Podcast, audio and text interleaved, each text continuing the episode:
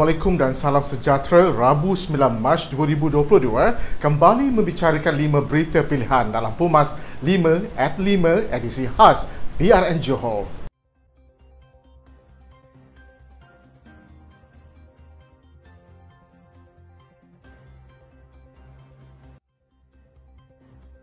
Rakyat Johor perlu menolak politik kebencian yang dimainkan oleh pihak lawan sebaliknya memberi kepercayaan kepada Barisan Nasional yang fokus memperjuangkan masa depan rakyat dan negeri itu.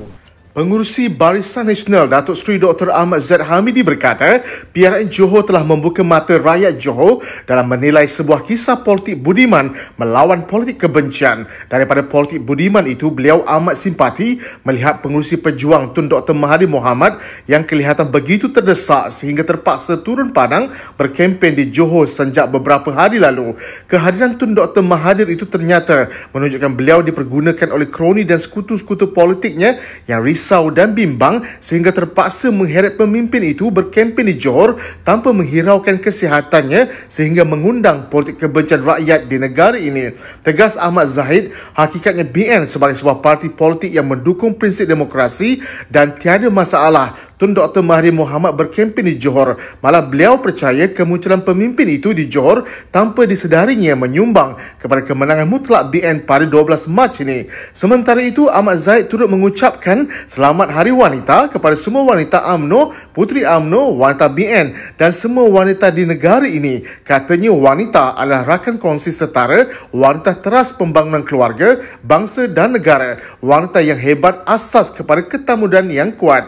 Justru beliau menyeru hargailah peranan dan sumbangan wanita dan hapuskanlah segala stereotip negatif terhadap wanita. Wanita bagi rakyat sejahtera. Pengerusi Wanita Barisan Nasional Datuk Seri Dr. Nuraini Ahmad meletakkan kepercayaan tinggi BN ialah sebuah parti yang mempunyai kepimpinan organisasi terbaik pada pilihan negeri Johor.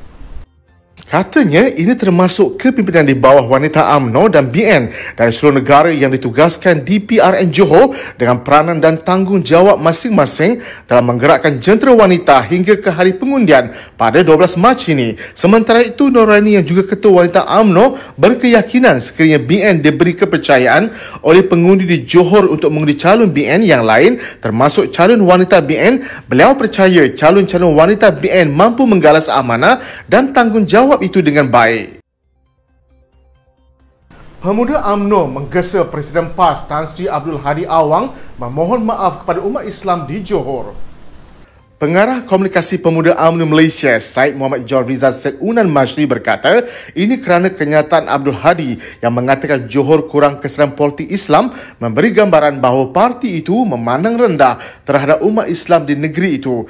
Menurutnya, pendirian PAS itu sewajarnya membuka mata bangsa Johor terhadap parti itu yang tidak menghormati rakyat Johor memandang rendah kepada umat Islam lain yang tidak menyokong ideologi politik PAS. Syed Muhammad John Rizal berkata, kenyataan itu menggambar mengatakan PAS sahaja memahami politik Islam dan umat Islam lain di Johor kurang kesedaran mengenainya. Ujarnya adalah tidak adil untuk menghukum seluruh rakyat Johor sebagai kurang kesedaran politik Islam hanya kerana PAS kurang mendapat sokongan di Johor.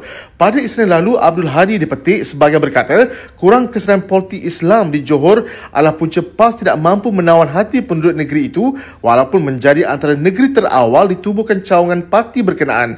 Menurutnya, kesedaran politik Islam di negeri itu kurang kurang berbanding di Kelantan dan Terengganu di mana PAS bertapak dengan kukuh.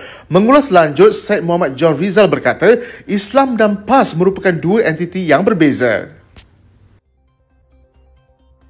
Timbalan Pengurusi Tetap Parti Pribumi Bersatu Malaysia bahagian Tenggara bersama 10 ahli yang lain di Kampung Batu 4 Kota Tinggi mengumumkan keluar parti dan menyertai UMNO selepas mendakwa parti tersebut hanya mementingkan kroni berbanding rakyat.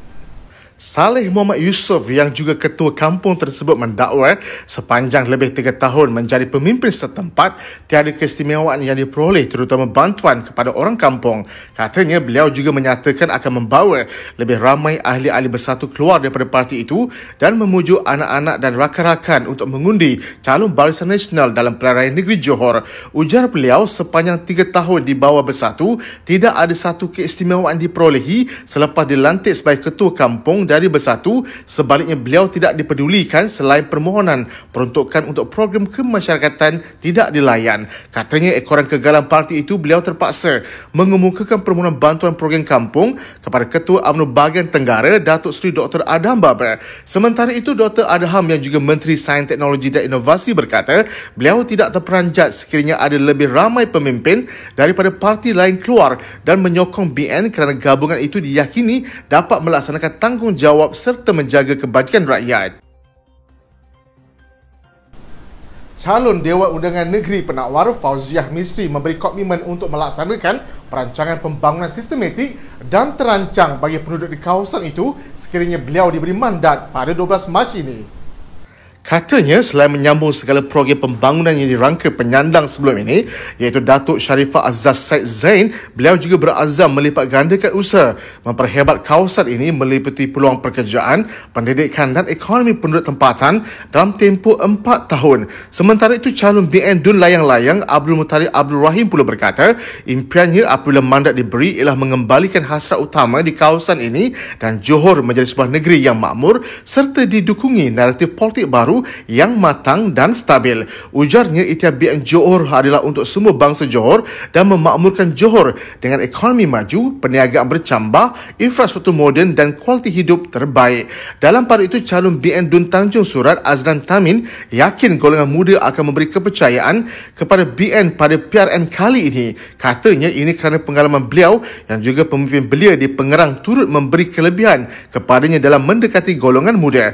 Ujar beliau sememangnya BN merupakan parti yang menjaga kebajikan rakyat dan beliau berjanji akan meneruskan kesinambungan menjalankan aktiviti dan bantuan yang diberikan sebelum ini kepada penduduk di sini sekiranya diberi mandat pada 12 Mac ini.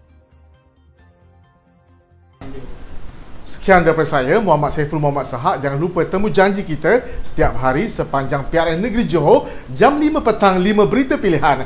Hanya di 5 at 5. Assalamualaikum dan salam keluarga Malaysia.